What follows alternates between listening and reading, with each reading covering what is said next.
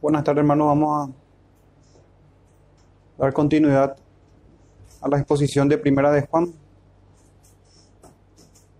Vamos a leer entonces Primera de Juan, capítulo 4, versículo 4 al 6.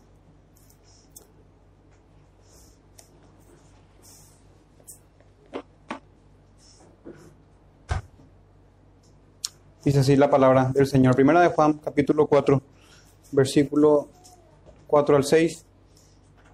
Hijitos, vosotros sois de Dios y los habéis vencido, porque mayor es el que está en vosotros que el que está en el mundo. Ellos son del mundo, por eso hablan del mundo y el mundo los oye. Nosotros somos de Dios. El que conoce a Dios nos oye. El que no es de Dios no nos oye. En esto conocemos el espíritu de verdad y el espíritu del error.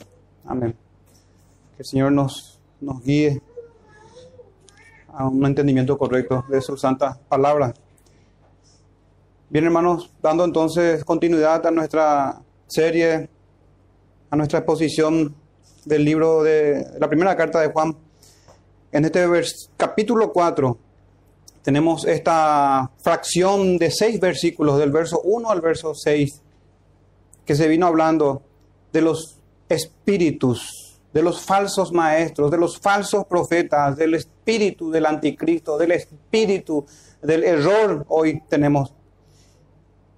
Y lo hemos dividido en tres sermones y vamos entonces a dar a finalizar hoy esta tercera y última parte de esta porción de Primera de Juan a partir del siguiente verso, que el verso 7, el apóstol vuelve a hablar del amor entre los hermanos y que Dios es amor y la doctrina sobre el amor de Dios y el amor unos por los otros también. Y hoy, hermanos, tocando estos versículos, versos 4, 5 y 6, quisiera que se fijen bien a modo de esquematizar nuestro sermón en tres puntos. El verso 4 dice, hijitos, vosotros sois de Dios. Estaremos viendo, hermanos, ahí sobre la victoria de los creyentes. En nuestro primer punto, vosotros sois de Dios y los habéis vencido. Vamos a ver sobre la victoria de los creyentes. Específicamente en esta palabra, hermanos, vosotros. En el verso 5 dice ellos y en el verso 6 dice nosotros.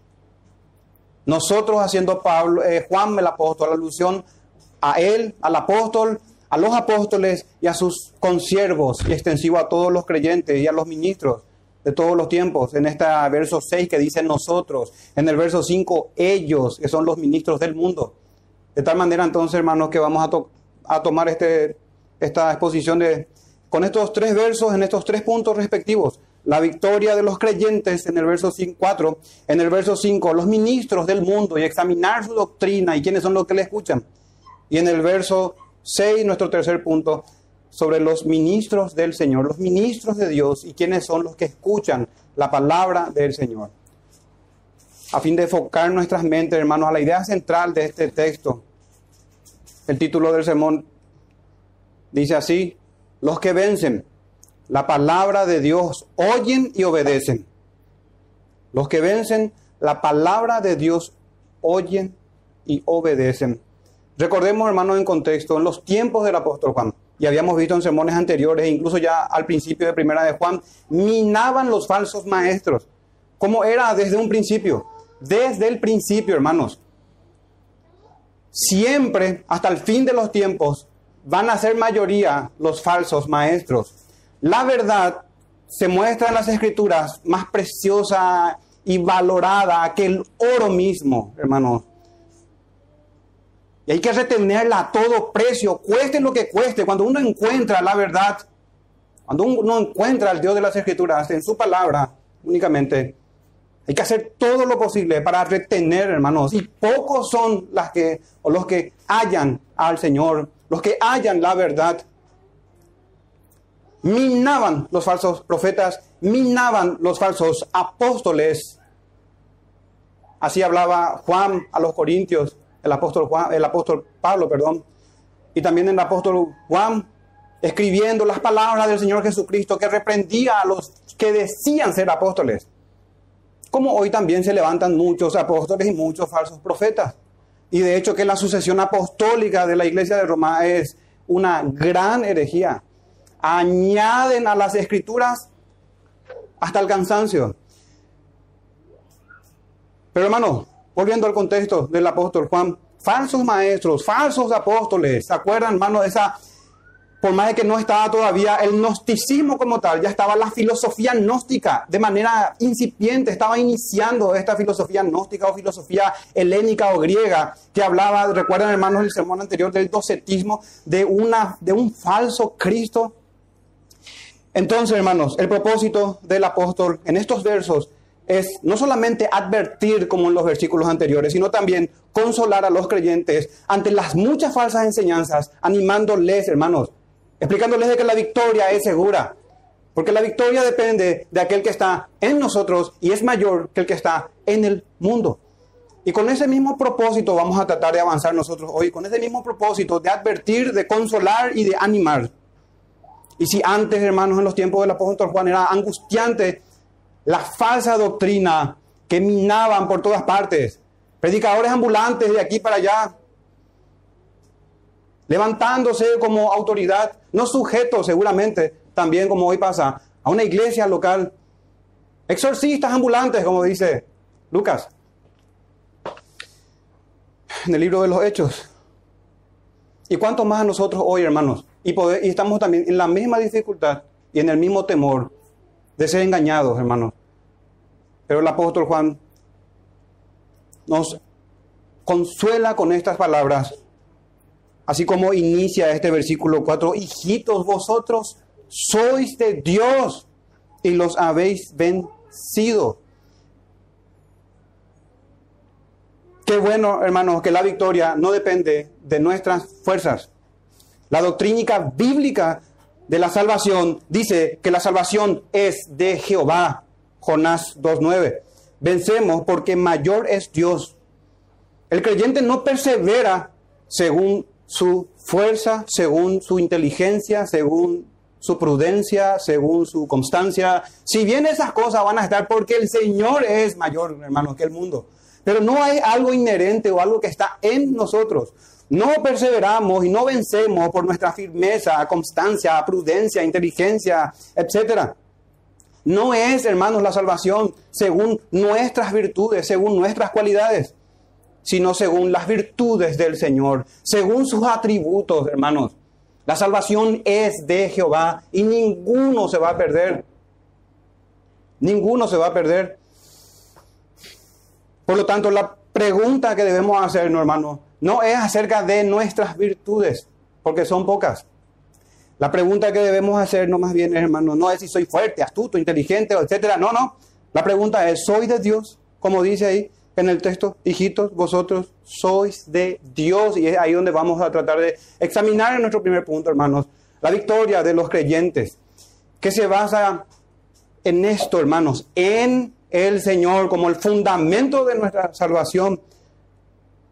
La pregunta entonces, hermano, es, ¿soy o no soy de Dios? O también podemos decir, porque si se fijan el verso 4 dice, hijitos, vosotros sois de Dios y los habéis vencido. Y aquí está el porqué, hermano. Porque mayor es el que está en vosotros. Otra pregunta puede ser también, ¿está Dios en nosotros? ¿Está Dios en nosotros? Y gracias al Señor, hermanos, que la salvación no depende de nosotros, sino que la salvación es de Jehová, como dijo Jonás. Isaías 35, 8 dijo el profeta, y habrá allí calzada y camino, y será llamado camino de santidad. No pasará inmundo por él, sino que él mismo estará con ellos. El que antuviere en este camino, por torpe que sea, no se extraviará. Hermanos, nuestra salvación depende de nuestro buen pastor. Nuestra salvación depende de qué tan hábil es el pastor de las ovejas. Nuestra salvación depende de si él va a dar la vida por sus ovejas. Nuestra salvación depende de la omnipotencia de Dios, del Espíritu Santo. La salvación, hermanos, dicho de otra manera, nuestra victoria, que es lo que dice el verso 4, habéis, los habéis vencido. A los falsos profetas, los habéis vencido. No dice, los vencerán al futuro. Hemos vencido desde el principio, desde antes de la creación. Y lo que pasa, hermanos, es que nuestra victoria o la salvación está directamente relacionada con los atributos de Dios, con Dios mismo. Por eso el entendimiento que tengamos nosotros de la grandeza de la salvación o de la seguridad de la salvación refleja también nuestro entendimiento sobre la grandeza del Señor y sus atributos, sus perfecciones, las cualidades de Dios, hermanos. Adorar al verdadero Dios, al, al contemplar en su Santa Escritura las virtudes y las grandezas del Señor, van a hacer que nosotros entendamos que estamos seguros y que la salvación es de Jehová.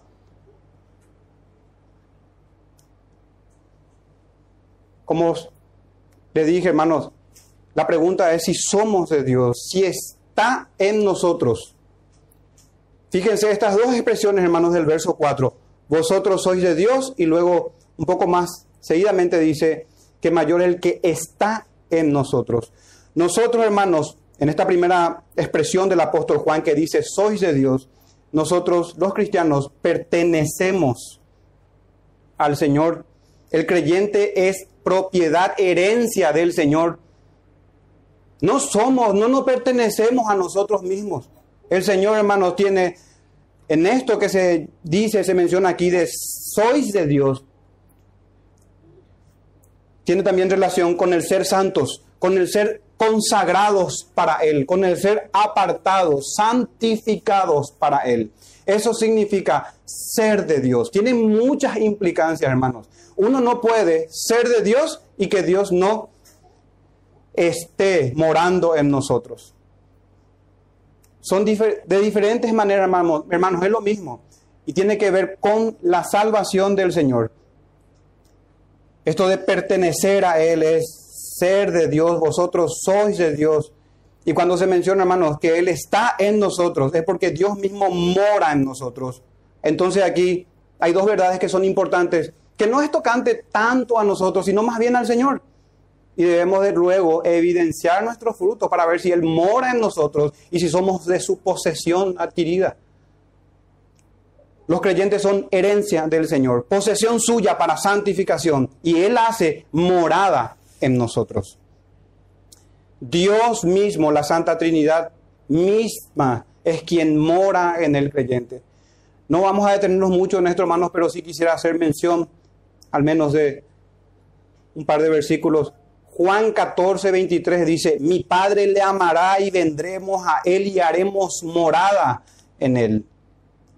El Padre y el Hijo. Sin embargo, aquí en el contexto, hermanos, si bien la Santa Trinidad, Dios mismo morando en el en la iglesia, en nuestros corazones, en nosotros mismos. Por el contexto, hermanos, recordemos que se hablaba del Espíritu que nos ha sido dado en el verso 24 del capítulo anterior.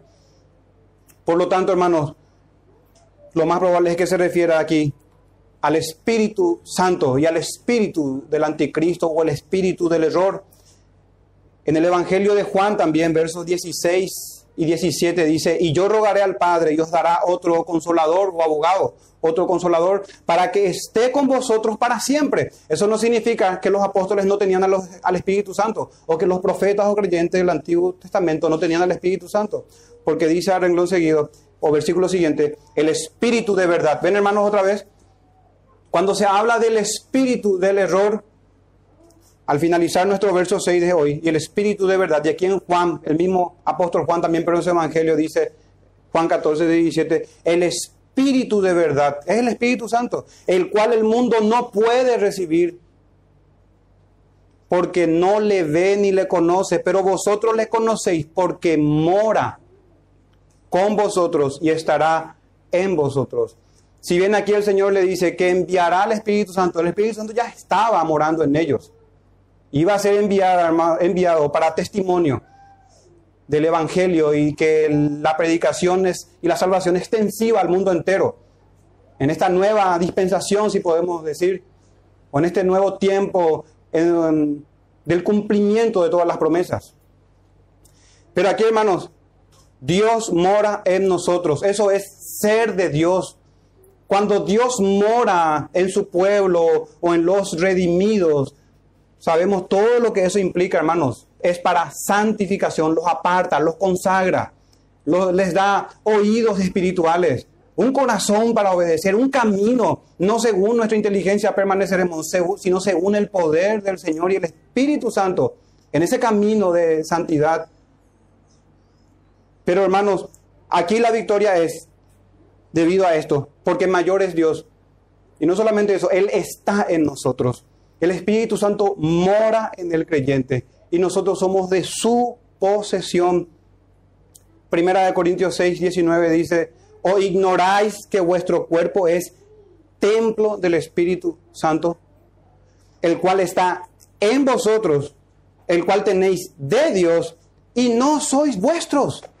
Entonces, hermanos, en Primera de Corintios 6, 19, que es el versículo que les acabé de leer, se dan estas dos ideas. Dios mora en nosotros y no somos nuestros, que es lo mismo que está diciendo el apóstol Juan la misma doctrina, hermanos, de los apóstoles. Así dice, les leo de vuelta, hermanos, quiero que presten atención. O ignoráis que vuestro cuerpo es templo del Espíritu Santo, el cual está en vosotros, el Espíritu Santo, el cual tenéis de Dios y que no sois vuestros, porque habéis sido comprados por precio. Lo que vemos, hermanos, cuando dice aquí, habéis sido comprados por precio, dice Pablo a los Corintios, tiene que ver con lo que Juan también dice. Somos de su posesión, somos de Dios y Él mora en nosotros. Dios nos compró por un precio y es la sangre de su Hijo Jesucristo y es imposible que el creyente sea derrotado, sea extraviado y o termine, hermanos, extraviándose. Es imposible que eso ocurra. Como le dije, hermano, la pregunta que debemos hacernos es esta. Habiendo examinado al Señor, ¿y qué es lo que significa ser de Dios o pertenecer a Él también? O que Él está en nosotros. Es la morada del Espíritu Santo. Pero hagámonos esta pregunta otra vez. ¿Soy de Dios? ¿Está Dios en mí? ¿Cómo podemos saber, hermanos, si somos del Señor? Si Él mora en nosotros. Debemos para responder eso, hermano, saber cuáles son las implicancias de pertenecer al Señor. ¿Cuáles son las implicancias de que Él more en nosotros? La respuesta acostumbrada y que tenemos en las Escrituras y que debemos repetirla una y otra vez es lo que dijo el Señor Jesucristo. Por sus frutos los conoceréis. Los frutos, hermanos, son la evidencia, los frutos son los efectos de nuestra redención. No son ni de por si acaso, ni nunca jamás la causa de nuestra salvación, sino los efectos. Entonces, hermanos, ahí vence. Esa es la victoria del creyente. Está en ser comprado por el Señor, en ser de su posesión, en Dios morando en nosotros. Y el texto dice, y los habéis vencido. ¿Vencemos a quiénes? ¿O vencer cómo? Porque podemos estar peleando una batalla errada, hermano, una pelea equivocada. Podemos estar haciendo guerra de manera errónea.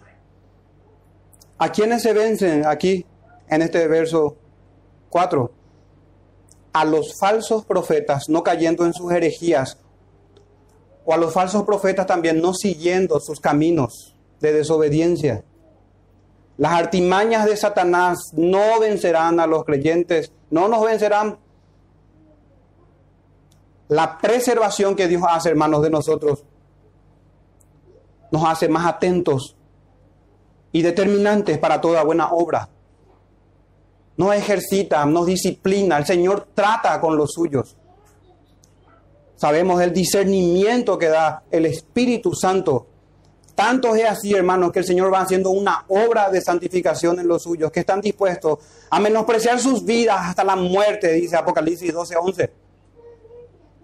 Y ellos han vencido, dice, por medio de la sangre del Cordero y de la palabra del testimonio de ellos, y menospreciaron sus vidas hasta la muerte. Hasta ese punto llega un creyente, hermano, si es, si así lo dispone el Señor. Hasta entregar su vida por el Señor según Él determina, hermanos, cada uno cómo ha de vivir su vida cristiana. Entonces, es importante recordar, hermanos, que no tenemos lucha contra carne ni contra sangre, sino contra principados, como dice Pablo en Efesios 6, potestades, gobernadores de las tinieblas de este siglo, huestes espirituales de maldad en regiones celestes. Esa es la lucha. Y se hace latente, visible, por las doctrinas y por, por las doctrinas. Sean estas bíblicas o escriturales o que se sujeten a la escritura o que agregan o añaden a las escrituras o quitan o tergiversan las escrituras. No vamos a ver, hermanos, a los espíritus, sino en sus doctrinas, por un lado, y en sus prácticas, en cómo se relacionan los ministros y los, que, y los creyentes con la ley de Jehová, con las escrituras. Antes de pasar a nuestro segundo punto de los ministros del mundo, hermanos, hablemos brevemente sobre esta victoria que menciona en el versículo 4, que lo, que lo hemos vencido, hermanos. Quiero solamente hacer énfasis en una idea aquí, hermanos, traer a ustedes del apóstol Juan. Y se trata, hermanos, de recibir y retener la instrucción apostólica. Siempre fue así, hermanos. El Señor habló, dice el autor de los Hebreos, a nuestros padres de muchas maneras, de muchas formas en otros tiempos. Siempre que el Señor fue hablando, hermanos, fue poniendo por escritura su santa escritura, su santa palabra, perdón, fue puesta por escritura. Esa es la revelación especial que hoy tenemos, puesta por escritura. Esa escritura ha de ser recibida para ser salvo, para vencer, y esa escritura y esas doctrinas ha de ser retenidas. La doctrina es, hermanos, no de si una vez fuimos salvos, y vamos a. No, vamos a ser salvos como si viviésemos como quisiéramos, no, hermano. La doctrina es de la perseverancia en santidad. La perseverancia de los santos. Pero jamás eso se logra, hermanos, en nuestras fuerzas. Esa doctrina puede ser también llamada la preservación de Dios o el poder del Señor o Dios como Salvador. Pero es necesario para vencer a los falsos profetas y a los falsos maestros recibir y retener la instrucción apostólica. Sobre esta retención de la escritura, hermanos, ¿por qué hay tanta desviación hoy en las iglesias cristianas? ¿Por qué hay tantas cosas, hermanos, que podemos llegar a observar? Tantas invenciones. Se nos ha olvidado realmente el principio de la sola escritura sino que agreguemos todo lo que podamos y si no contradice la escritura nada más, teniéndolo la escritura como la máxima autoridad, pero nosotros también somos autoridad para imponer nuestras tradiciones. Eso es volver al catolicismo romano. Agreguemos días santos, agreguemos fiestas, agreguemos toda clase de cosas. Hermanos, no es un asunto menor este que le estoy hablando. Debemos retener la doctrina que lleva a la obediencia. Bien, fíjense, hermano, como dice Pablo a los Corintios casualmente. Primera de Corintios 11.2.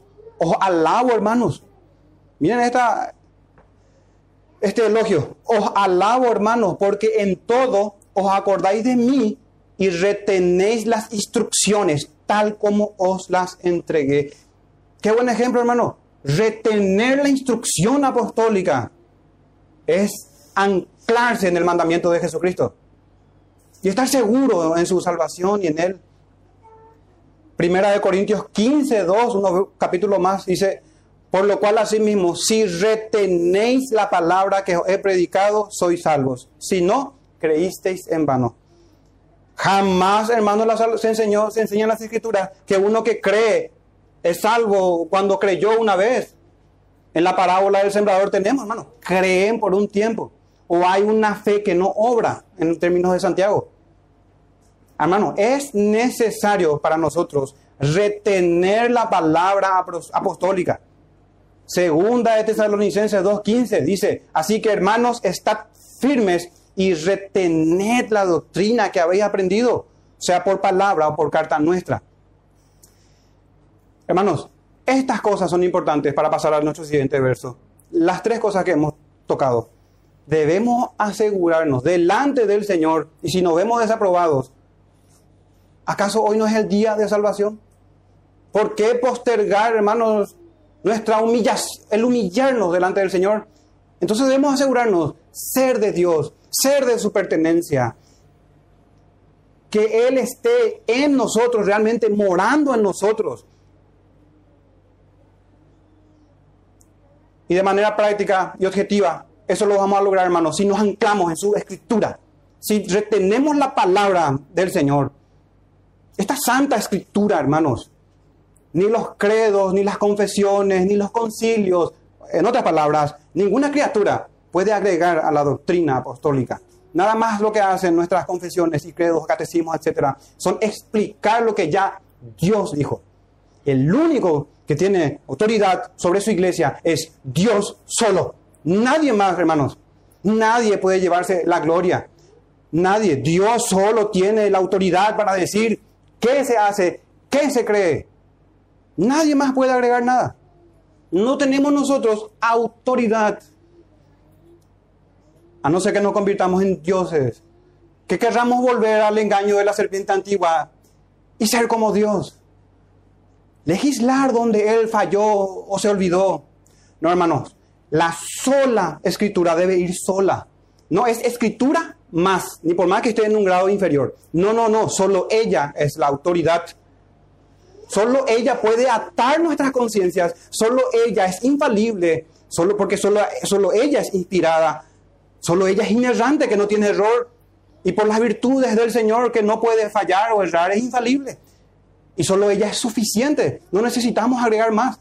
Si vamos a tener otras autoridades debajo de las escrituras, estaremos confesando de que el Señor, de que su, palabra escrita es insuficiente.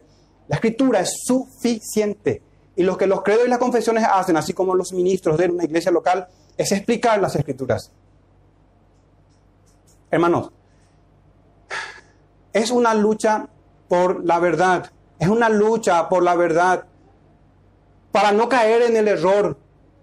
Vamos a asegurarnos y estaremos seguros y confiados en el Señor de que Él mora en nosotros, hermanos, si retenemos la escritura. El Espíritu Santo nos va a llevar a estar en el camino verdadero que está en la escritura, no en el sueño de nadie, no en la doctrina que alguien puede atraer a la escritura. Nadie puede agregar a su santa escritura. Así como el Señor es santo, su palabra es santa. O así decimos, hermanos. Aquí dice, Santa Biblia, Santa Escritura, está sola, apartada, así como es Dios, en un sentido lejano y alejado de nosotros por ser santo, incomparable, al mismo tiempo cercano en su escritura y en la persona de nuestro Señor Jesucristo y en su Espíritu Santo que mora en nosotros. Recordemos, hermanos, para pasar al siguiente versículo, recordar estas cosas. Vencemos no por nuestras virtudes, sino porque somos posesión del Señor y porque Él está en nosotros. ¿Cómo sabemos eso? Retenemos su escritura, retenemos su enseñanza, porque es la manera del Señor salvar a los suyos, santificándolos en su palabra. Y de esa manera vencemos a los falsos profetas. Está ligado al principio de la reforma protestante, de sola escritura también esto.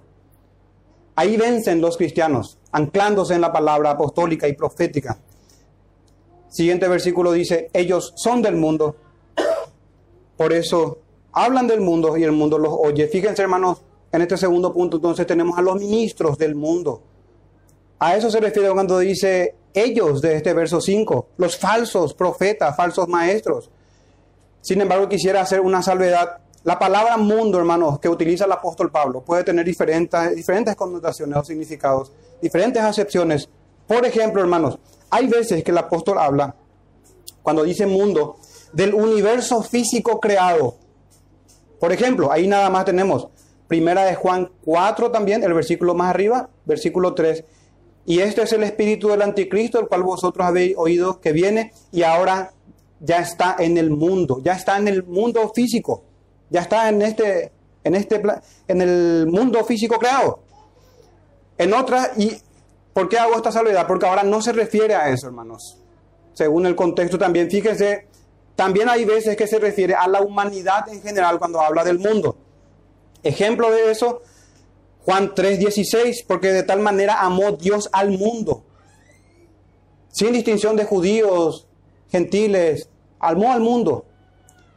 Pero una tercera, un tercer uso que hace el apóstol Juan, y es este el uso que vamos a tomar ahora hasta el final del sermón, es este, hermanos, un sistema espiritual de maldad bajo el dominio de Satanás. No es el mundo físico, no es el mundo como personas en general, sino un sistema de deseos pecaminosos. Ahí tiene su trono el diablo. Ejemplo de esto, Primera de Juan 5, 19 dice, sabemos que somos de Dios y el mundo entero está bajo el maligno. ¿A qué se refiere con esto, hermano? A este sistema invisible, espiritual, de dominio satánico. ¿Y qué es lo que, cómo, hermano, Satanás domina ahí? Por sus falsas enseñanzas y su camino de impiedad.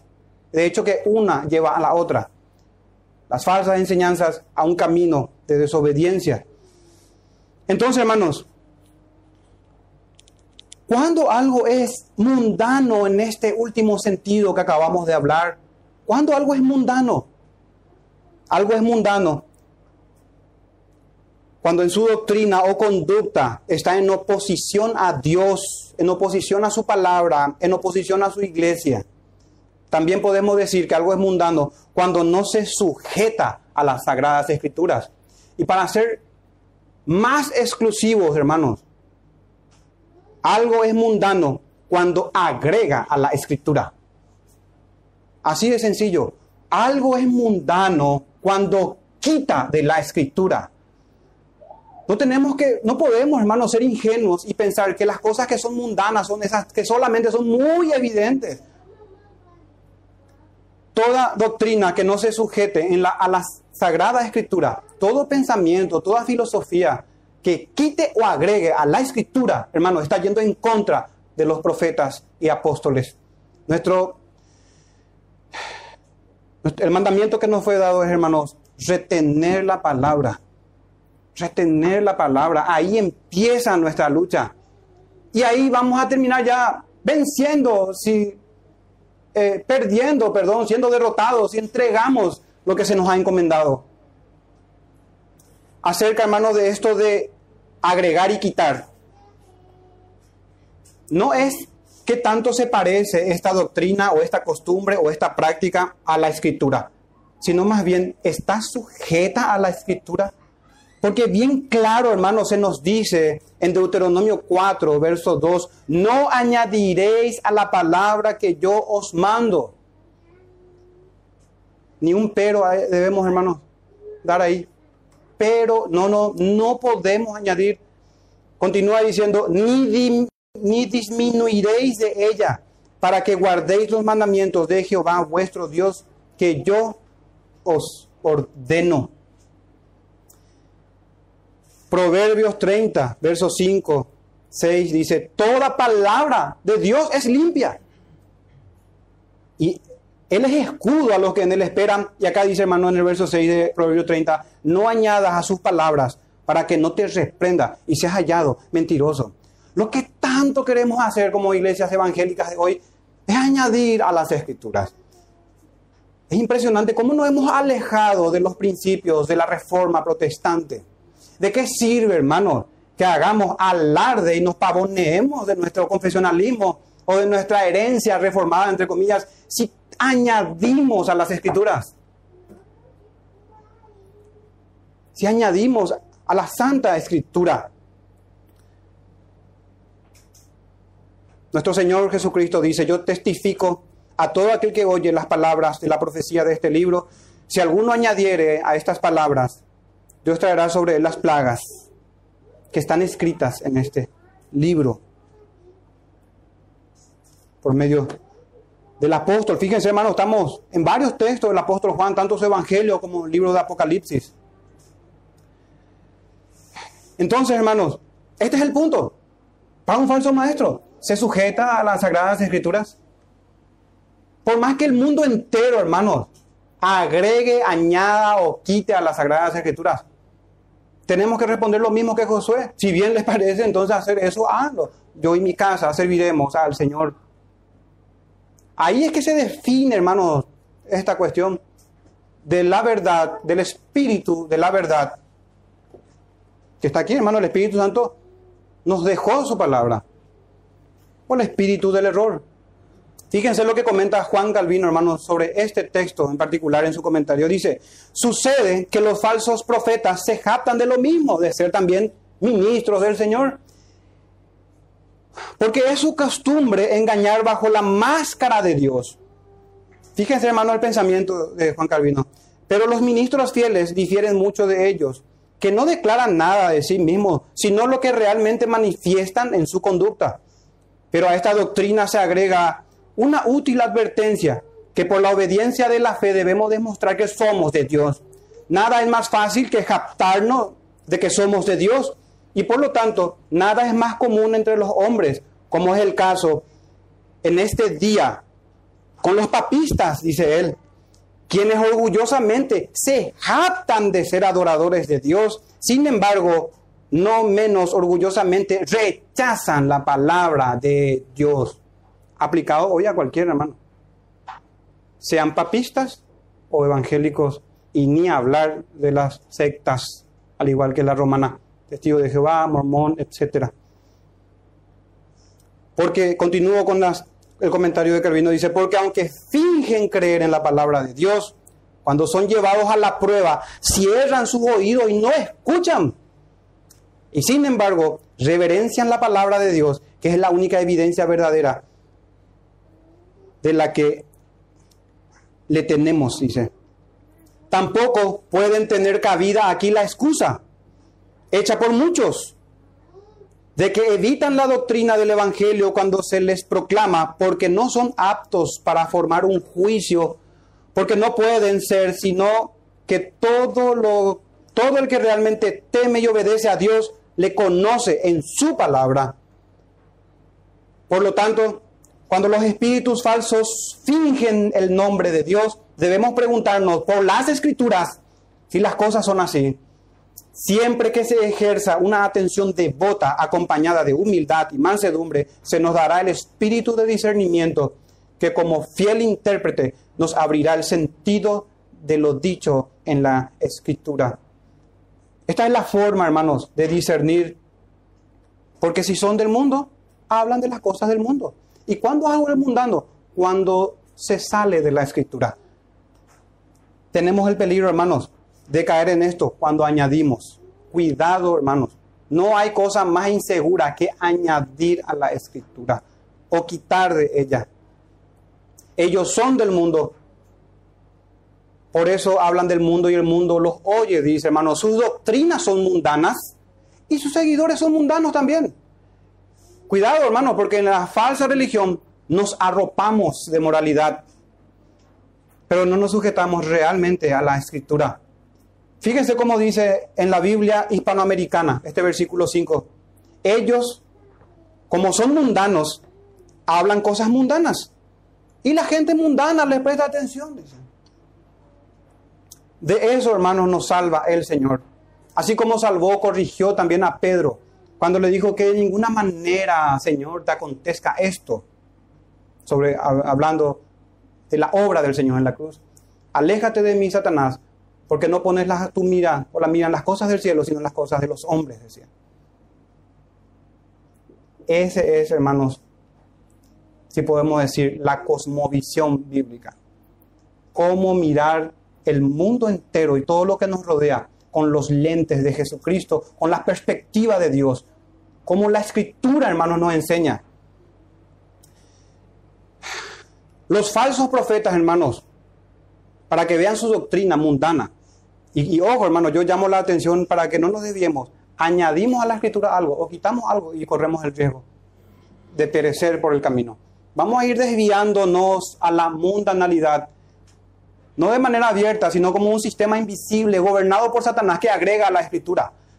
Pero solamente podemos decir nosotros, pero solamente es Navidad, solamente estamos celebrando esto o aquello que tiene de malo, hermano. Añadir a las escrituras va a hacer que, que caigamos en las artimañas del enemigo. Es una mundanalidad también arropada de religiosidad o de creencia, de devoción. Entonces, hermanos, los falsos profetas carecen del llamado al arrepentimiento. Esto es característico de ellos, hermanos. Siempre te van a hablar de Dios, de esto, de aquello, de cómo, de los valores, de la moralidad. Pero esto es común, hermanos, carecen del llamado al arrepentimiento. Es extraño escucharles hablar sobre la puerta estrecha. Jamás, hermano, ¿qué puerta estrecha ni qué nada? Y camino angosto ni de por si acaso. Y que pocos son los que hayan, menos. No es su estilo de predicación el hablar del camino recto, el camino de santidad.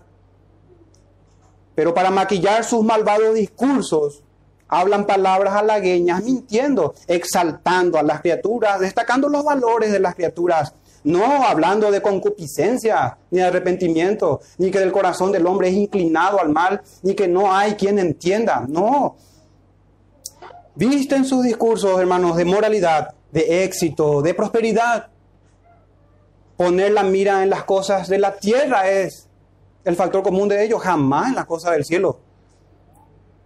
El martirio y el dar la vida por el Señor son motivadores, hermanos, no embajadores del Señor. Entre ellos tenemos a este famoso y patético Daniel Javif, puede ser, no pronuncio bien, Pero son evidentes, hermanos, estos hombres. Y yo no me fío de nadie que haciéndose llamar hermano añade una coma a la escritura. No podemos, hermanos. No podemos arriesgar el testimonio del Señor por las criaturas. No podemos. Le leo, hermanos, unas. Le voy a leer otro evangelio ahora. Vamos a leer otro evangelio. Emilio Agüero Esgaí, un famoso pastor evangélico, pero penosamente, hermanos, se han desviado al estilo de este Daniel, del motivador este. Miren, hermanos, este evangelio diferente. ¿Quieres ser un joven revolucionario e ir contra la corriente? ¿Quieres hacer la diferencia? ¿Quieres cambiar el mundo? Entonces, estudia, trabaja, respeta a tus padres, cásate y sé fiel, ten hijos e invierte tiempo en ellos, cree en Dios, ten valores, asume las consecuencias de tus decisiones. Hermanos, son motivadores.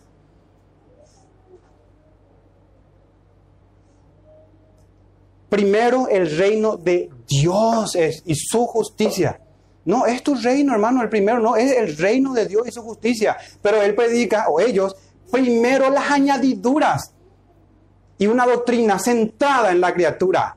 Tus valores, tus decisiones, asume las consecuencias, ten hijo, esto, aquello. Creen Dios, también hay una cerecita de la torta, ni siquiera menciona el nombre del Señor. Para que le calce a cualquiera que, que tenga comezón de oír.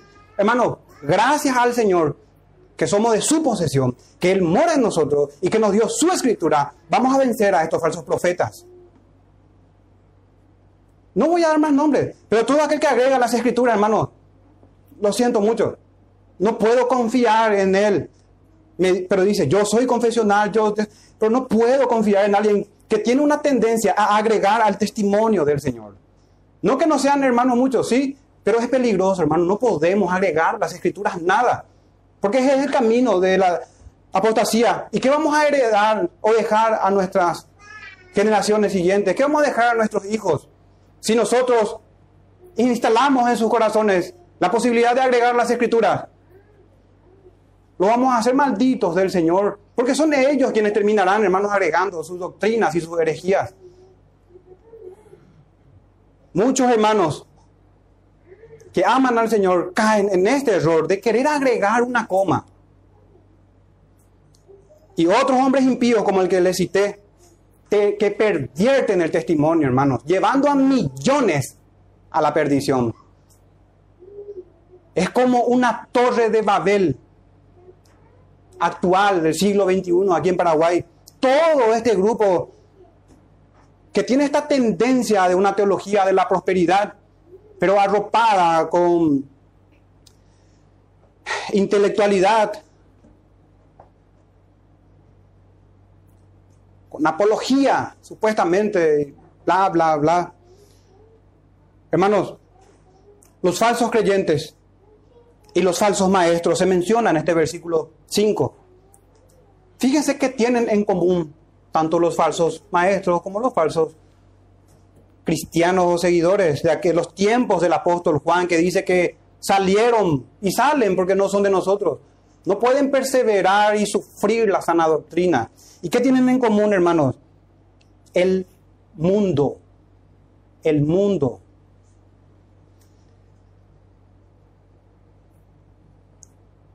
Vendrá tiempo cuando no sufrirán. Conocemos el texto, hermano, a Timoteo, segunda de Timoteo 4.3, cuando el apóstol dice que vendrá tiempo que no sufrirán la sana doctrina. Esto significa, hermano, no pueden soportar ellos, no quieren escuchar.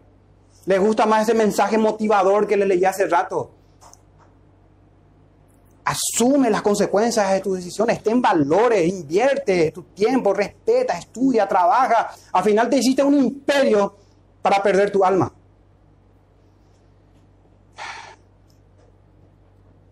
Dice que no sufren, no soportan, no quieren escuchar la sana doctrina, pero tienen comezón de oír y se amontonan los maestros, hermanos. Muchos están conforme a las concupiscencias de ellos, lo que estos falsos ministros llaman como los valores de las criaturas que pueden ser exaltados de ellos, son sus concupiscencias, son los deseos de la carne, sus oraciones son abominación, porque piden para sus deleites, guiados por estos falsos predicadores, guiados por este, estos falsos predicadores. Pero hermano, el problema no es solamente estos ministros que son del mundo, sino que el mundo, que son estas personas, escuchan a Él. ¿Y qué tenemos ahí, hermanos, sino a Satanás en este gobierno invisible, mundano? El príncipe de la potestad del aire, hermanos, operando sobre ellos, teniendo también su propia congregación. Millones de millones, hermanos, que se congregan para un culto inventado, para exaltar a las criaturas en sus alabanzas, entre comillas. Y así dice Bien dijo, hermanos, el profeta Isaías, de este linaje del que estamos hablando, del mundo, porque este pueblo es rebelde. Isaías 39. Este pueblo es rebelde, hijos mentirosos, hijos que no quisieron oír la ley de Jehová. Y no es que quiera yo hacer mucho énfasis, hermano, en un solo mandamiento, pero es el que más se quebranta, el cuarto. Usted destruye el cuarto mandamiento y destruye los anteriores también, porque ¿qué culto va a dar al Señor?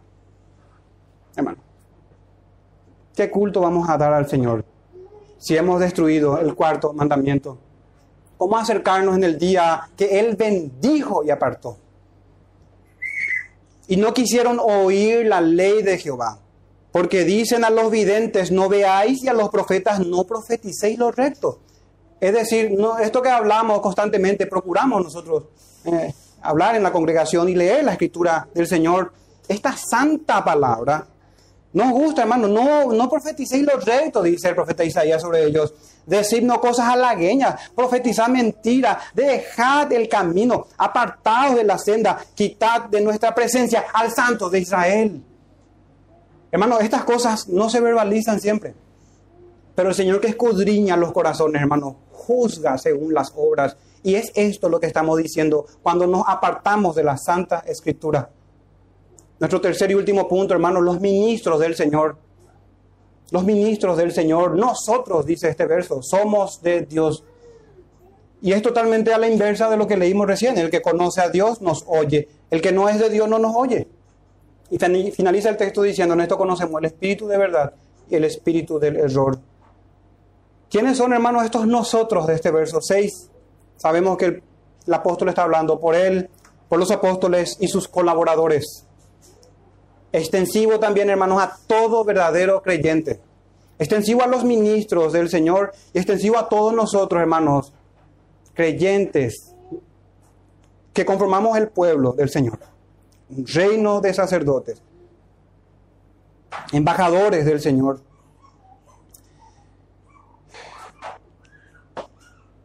Nosotros somos de Dios, dice el apóstol, los ministros. Y fíjense, hermanos, qué diferencia tan enorme hay del impresentable o los impresentables que les nombré recién, En comparación y en contraste con los profetas, atiendan hermanos, a estos que tienen el espíritu del error y no se fíen hermanos, agregar las escrituras nos expone a eso. Debemos huir de todo pensamiento que quiera agregar las escrituras. Si ese es nuestro deseo sincero, el Señor nos va a salvar, hermanos, nos va a preservar de errores graves que nos llevan a la perdición. Pero fíjense el contraste, hermanos. Miren el profeta Miqueas no tiene él el espíritu del error, sino que tiene el espíritu de juicio y de fuerza, el espíritu de Jehová, para denunciar la rebelión. Los que no se animan es estos que quieren acumular gente, hermano, para llenarse los bolsillos. Aquí a Miqueas parece que no le importa la cantidad, Miqueas 3:8, más yo estoy lleno de poder del espíritu de Jehová y de juicio y de fuerza para denunciar a Jacob su rebelión y a Israel su pecado. Y no cambia, hermanos, hoy. Esta palabra es para nosotros. Debemos recibir las palabras del Señor y buscar siempre abandonar los pecados que tenemos, luchar en contra de nuestras concupiscencias es notable, hermanos, la diferencia que hay. ¿Y cómo que dice esto que leí hace rato, este otro evangelio, que cambiar el mundo, que esto, que aquello? Hermano, el mundo aborrecerá a los cristianos. Así dice el Señor. La enemistad entre los ministros de Dios y el mundo es inevitable. A no ser que seas del mundo y vendas la doctrina que a ellos les gusta y el mundo te reciba. Juan 17, 14 en adelante dice, yo les he dado tu palabra, dice el, el, Señor, orando al Padre. Yo les he dado tu palabra y el mundo los aborreció. Porque, son, porque no son del mundo. Justamente totalmente contrario, hermanos, al verso anterior y se ajusta a este versículo 6. No son del mundo, como tampoco yo soy del mundo. Hermanos, somos como los apóstoles, somos como Jesucristo. ¿A qué me refiero? No somos de este mundo. No estamos bajo el gobierno de Satanás, bajo sus maquinaciones. No vamos a terminar en su engaño. No ruego que lo quites del mundo, sino que los guardes del mal. No son del mundo como yo tampoco soy del mundo. Bien dijo el Señor, hermanos, esto. Entonces, Ahí veíamos al profeta, a hermanos, como un contraste de los burladores de este siglo. Nosotros somos de Dios, decía el apóstol, y el que conoce a Dios nos oye. Hermanos, el que conoce a Dios nos oye. No se refiere a la facultad natural de escuchar. No se refiere, hermanos, a que yo asisto a la iglesia y yo escucho los sermones, para ni siquiera me duermo. Yo ni bostezo y yo siempre estoy atento y anoto.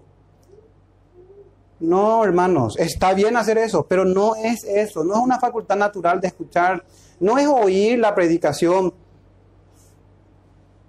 solamente de manera externa o superficial, sino que es un oír con los afectos religiosos, con devoción, es un entender con un corazón sumiso, enseñable, corregible, moldeable al Señor. El Señor es, hermanos, el alfarero y nosotros somos vasos de barro en sus manos. El Señor va a completar la obra en los suyos. Estos son los que oyen la palabra y le siguen, no son los que oyen y luego andan en sus caminos o en sus consejos. No, hermanos. Y es necesario hacer esta salvedad para que nos guardemos nosotros y no nos engañemos, hermanos, de asistir a una iglesia local, de ir a los estudios bíblicos. Podemos hacer todo eso y es necesario hacer eso. Es necesario estar atento a la predicación de la palabra. Es necesario todo, hermano. Pero es un asunto del corazón, es un asunto espiritual. En esto conocemos el espíritu de verdad y el espíritu del error, dice en nuestro texto. Vamos a ir terminando, hermanos. Apartarse de lo que está escrito en la Santa Biblia es exponerse al espíritu del error. No tenemos, hermanos, seguridad al salirnos de las escrituras. Ahora, ¿qué pasa, hermanos, si desconocemos las escrituras? Eso también es exponerse al engaño y la perdición. Por eso el énfasis, hermanos, de escudriñar las escrituras, que leamos la Biblia. la Santa Escritura, que tengamos nuestro tiempo de devoción, de adoración diaria, privada y familiar también para los que tienen familiares creyentes. Alojar conocimiento bíblico nada más, hermanos. Fíjense en este orden que le estoy dando. No podemos apartarnos de las escrituras. Por lo tanto, debemos conocer las escrituras. ¿Qué pasa si vamos bien, hermanos? Vamos estudiando las escrituras, vamos siendo disciplinados en el estudio y en el conocimiento de Jehová en la Santa Palabra. Pero alojamos conocimiento bíblico solamente y procedemos luego impíamente. ¿Acaso, hermanos, no nos hará eso más reprochable delante del Señor? ¿Acaso no fueron las palabras del Señor las más duras para aquellos que conociendo los oráculos del Señor, los secretos, la ciencia, tenían la llave del conocimiento y la ciencia, es decir, tenían las escrituras? ¿Acaso no fue peor la reprensión, hermano, para que a los que se les dio más? Y sabemos que el Señor enseña eso, más se nos pedirá. Debemos conocer, pero no podemos ser oidores solamente Tampoco, hermanos, para no tener el espíritu del error. No podemos apartarnos, no podemos desconocer, no podemos alojar solamente conocimiento. Tenemos que tener mucho cuidado, hermanos, de no torcer las escrituras. No me refiero, hermanos, a errores que se pudiesen cometer, sino a herejías destructoras, me refiero. Mucho cuidado con todo eso. Hermanos, nuestra esperanza está, como dijimos al principio, en el Señor. Lo que solíamos estudiar en estos últimos sábados, hermanos, que el Señor es absolutamente soberano y nosotros completamente responsables también. Pero al fin y al cabo, nuestro estudio diligente, nuestro celo y fervor por el Señor, nuestro amor por los perdidos y por los hermanos, etcétera, etcétera, hermanos, y los frutos, es porque Él es el Señor y la salvación es de Jehová, porque Él mora en nosotros y porque Él está en nosotros. Vayamos confiadamente y con gran gozo y alegría, día tras día, hermanos, a leer las escrituras, sabiendo que el Señor nos salvó, que no nos vamos a perder, que no vamos a ser engañados. Todo eso Él lo hace por medio de su divina providencia también, instrumentando a su iglesia y a su escritura. Manteniéndonos en eso, hermanos, vamos a estar seguros y firmes y confiados en el Señor. Nuestra esperanza está en la omnipotencia de Dios. ¿En qué tan fuerte es Dios? En su poder a favor de nosotros. Pues es Dios solamente, hermanos, quien nos justifica, quien nos santifica y quien nos glorificará. Que el Señor les bendiga, hermanos, y meditemos siempre en los sermones y en la escritura para repasar y terminar nada más, hermanos, estos tres puntos. Los cristianos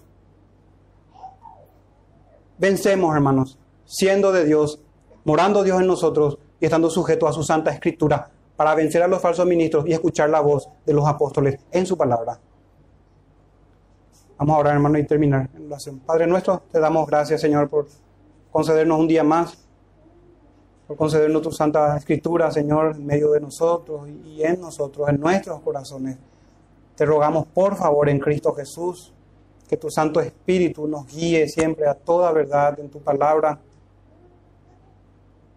Queremos ser semejantes a nuestro Señor Jesucristo cada vez más, Padre nuestro. Santifica a nuestra iglesia local, santifica a nuestros hermanos. Te rogamos por nuestros hermanos en otras iglesias, que todos juntos volvamos a las escrituras y tengamos comunión en tus testimonios, Señor para la gloria de tu nombre santo, para la gloria de nuestro Señor Jesús. En el nombre de Él te oramos, Padre. Amén.